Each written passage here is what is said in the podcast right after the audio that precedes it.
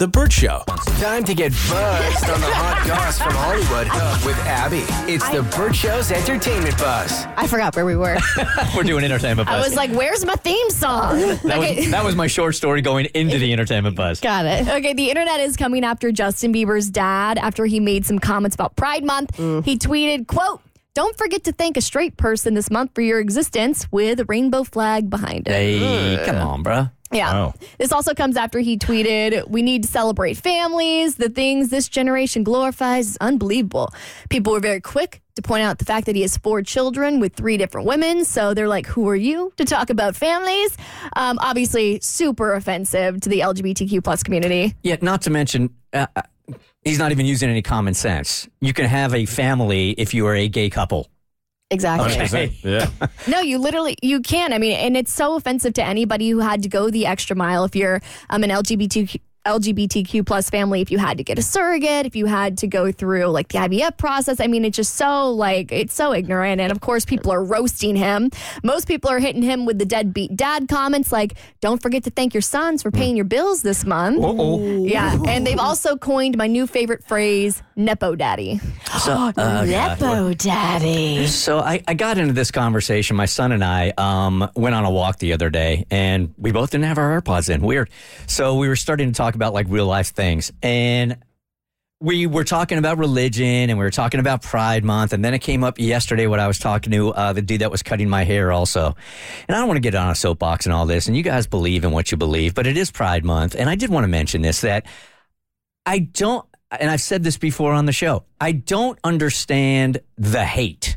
I don't either. And the vitriol. I think I said this a couple of months ago when that idiotic Bud Light boycott was happening, that I just don't understand where the hate is coming from. Like, I understand if you don't agree with it. I understand if you're concerned for somebody, because based on the Bible and your beliefs that you can be concerned with somebody about it. My theory is this, is that God sorts everything out at the end, man. There is not. I am not going to say anything that God is not going to sort out at the end. And I am not saying this in a disrespectful way. I am not saying to the gay community, "You're going to hell and God's going to sort it out." That's not what I'm saying at all.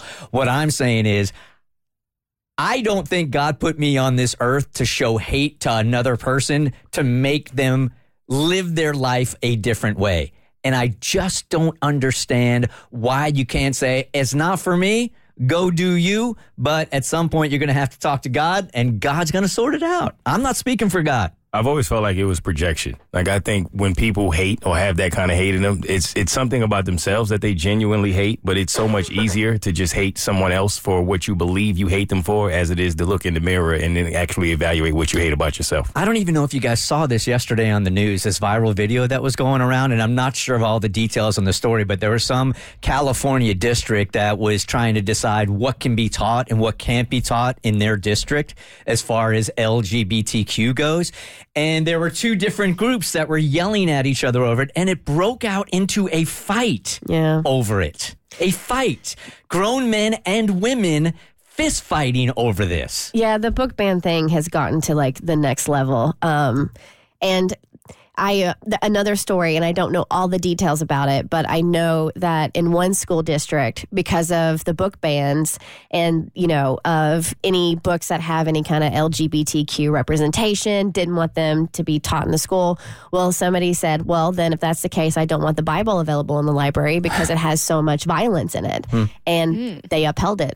Is that right? Yeah, they did. Really? Mm-hmm. Yeah, I feel like have gone from sort of, as a general rule, this society that could disagree with each other but still like hang out. And now it's like, not, if I disagree with you, I have to hate you. Mm-hmm. And I think it's a crappy place to be. Exactly. 100%.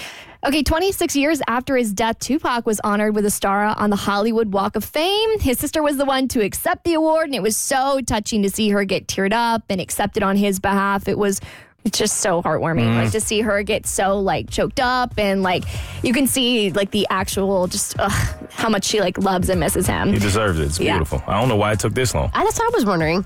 I know. Well, he's only one of 12 rappers to even get this honor. It's like him, Queen Latifah, and Ice-T, and of course, you know, 9 other people. It's incredible. Tom Sandoval made some comments on the Vanderpump Rules finale about his and Ariana's sex life that's got women fired up. More on your next E-Buzz on The Bert Show. Hey, The Bert Show.